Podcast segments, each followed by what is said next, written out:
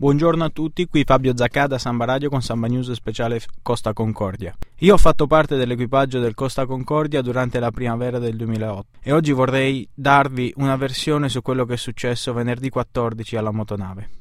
Prima però vi elenco brevemente i fatti.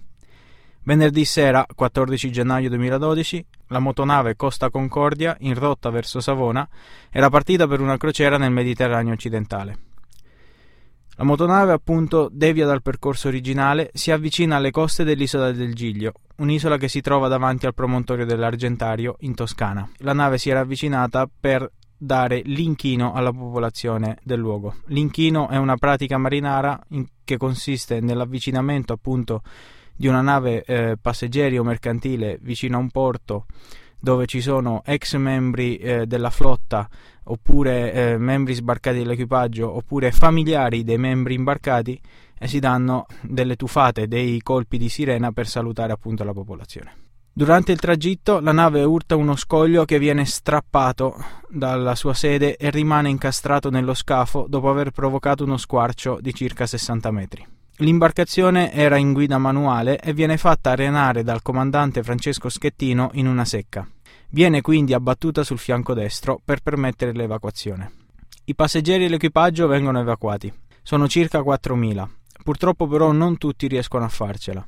In 9 perdono la vita e attualmente risultano 28 persone disperse. La motonave Concordia è la nave più grande della flotta Costa Crociere, insieme al Costa Serena e al Costa Pacifica. Tutte e tre le navi sono state costruite da Fincantieri a Sestri Ponente tra il 2005 e il 2009. Il Concordia, una delle ammiraglie, ha una capacità di 3.780 passeggeri e 1.100 uomini di equipaggio. Le operazioni di evacuazione sono state difficoltose ma portate a buon termine da tutti gli uomini presenti a bordo.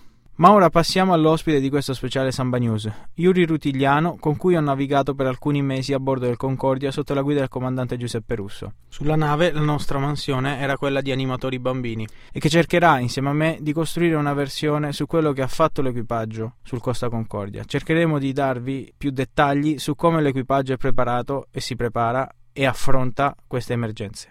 Ciao Yuri! Ciao Fabio. Ciao Yuri, puoi dirci qualcosa, qualche tua impressione su quello che è successo in questi giorni da venerdì fino ad oggi? Io in questi giorni ho sentito eh, delle inesattezze incredibili, sono le cose che mi hanno fatto arrabbiare di più. Eh, praticamente l'Italia si è risvegliata dopo sabato mattina con 60 milioni di, di esperti navigatori che tutti dovevano dire la loro. Oh, questi, allora, eh, ci sono state tantissime inesattezze. Eh, io credo che, eh, prima di tutto, non posso parlare del comandante perché c'è un'inchiesta in corso e quello lo appurerà proprio l'inchiesta con persone eh, che hanno i requisiti adatti per fare questa cosa. Vedremo cosa, dirà, eh, cosa diranno queste, queste, informazioni, la scatola nera e tutto. Posso solo dire per quel poco di esperienza che ho, e questa è una mia eh, opinione personale, dunque contestabile, che eh, la manovra fatta per avvicinare la nave ed appoggiarla eh, in un fondale di 20 metri è stata una manovra, secondo me, intelligente. La nave è stata sacrificata per permettere eh, il, salva- il, salvataggio. Molti eh, dicono perché non è stato fatto prima l'evacuazione della nave. Non è stata fatta prima perché probabilmente hanno pensato che non ci f- sarebbe stato il tempo o le condizioni adatte per fare uno sbarco di 4.000 persone in modalità sicure e hanno preferito avvicinare la nave alla costa, fare scendere tutti e lasciare la nave eh, appoggiata lì che ha permesso ulteriori giorni per controllare eventuali dispersi. L'amico Manrico, eh, se la nave fosse affondata in un fondale di 100 metri, a quest'ora eh, non avrebbe rilasciato interviste in tv e grazie a Dio sta benissimo, è una cosa che mi fa molto piacere. Bisogna ricordare anche questo. È chiaro che un errore c'è stato, è innegabile, la nave non doveva essere, non doveva essere lì, se una nave urta uno scoglio, qualcosa che è andato storto sicuramente c'è. Però io eh, con queste parole non voglio difendere l'operato del crew perché non c'è niente da difendere, una persona va difesa quando ha fatto qualcosa di male.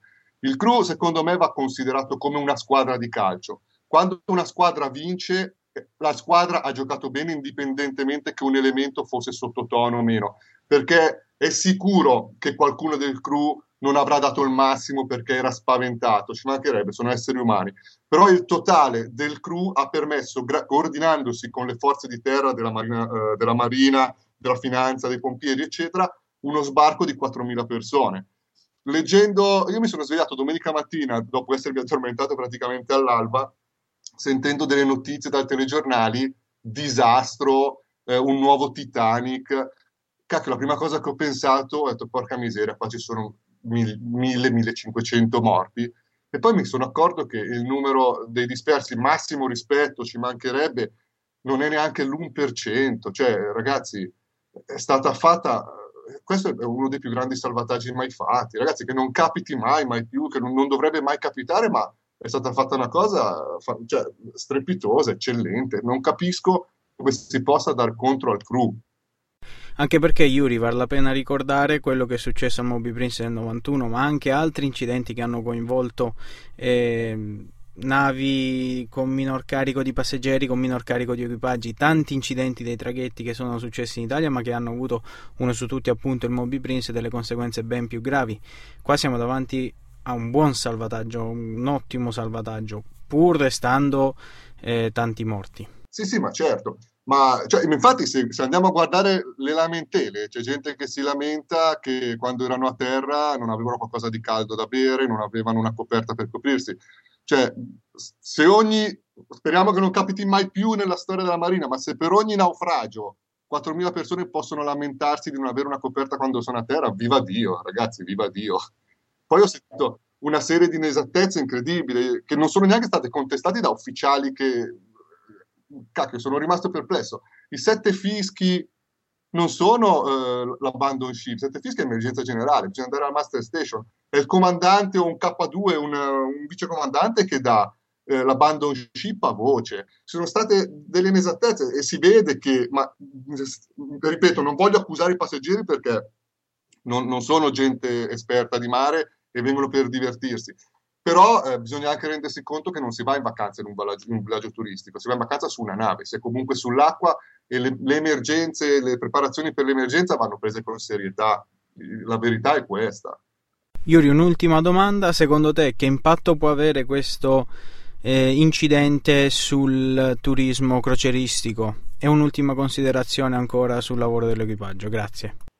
Ah, eh, io, eh, se facendo un discorso logico, eh, l'impatto dovrebbe essere zero, nel senso la nave non è eh, andata a fondo per dei problemi strutturali o un'incompetenza nella costruzione, la nave è andata a fondo perché c'è stato un errore.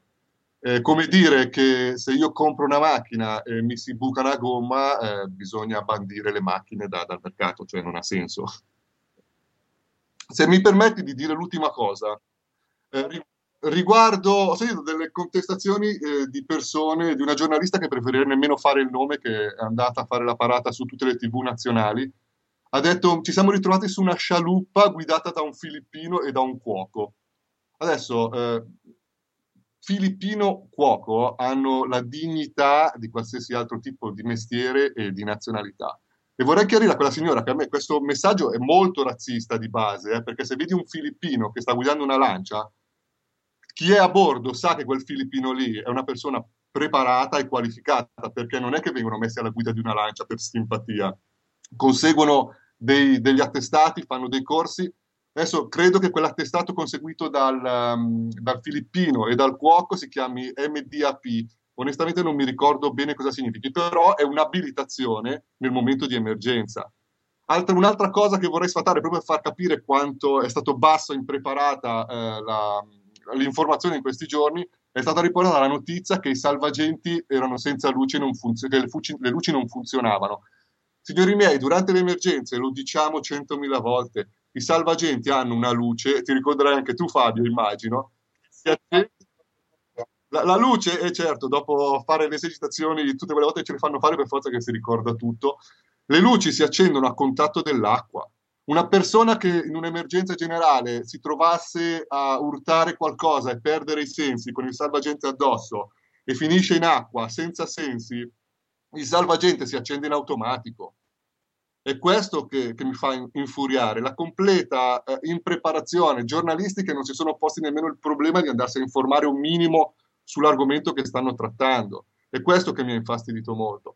Adesso mi auguro che ci sia silenzio per le persone che purtroppo non ce l'hanno fatta e mi auguro che, che i dispersi possano al più presto far sapere qualcosa di loro. Tutto questo, mi auguro solo questo. Punto. Io voglio ringraziare Yuri Rutigliano per la sua preziosa testimonianza. Voglio esprimere da parte mia e da parte della radio il cordoglio ai familiari delle vittime e la speranza che chi risulti ancora disperso venga ritrovato al più presto possibile. Da parte di Samba Radio è tutto con questo speciale Costa Concordia, speciale Samba News e ci risentiamo con i prossimi programmi. Arrivederci e buona giornata.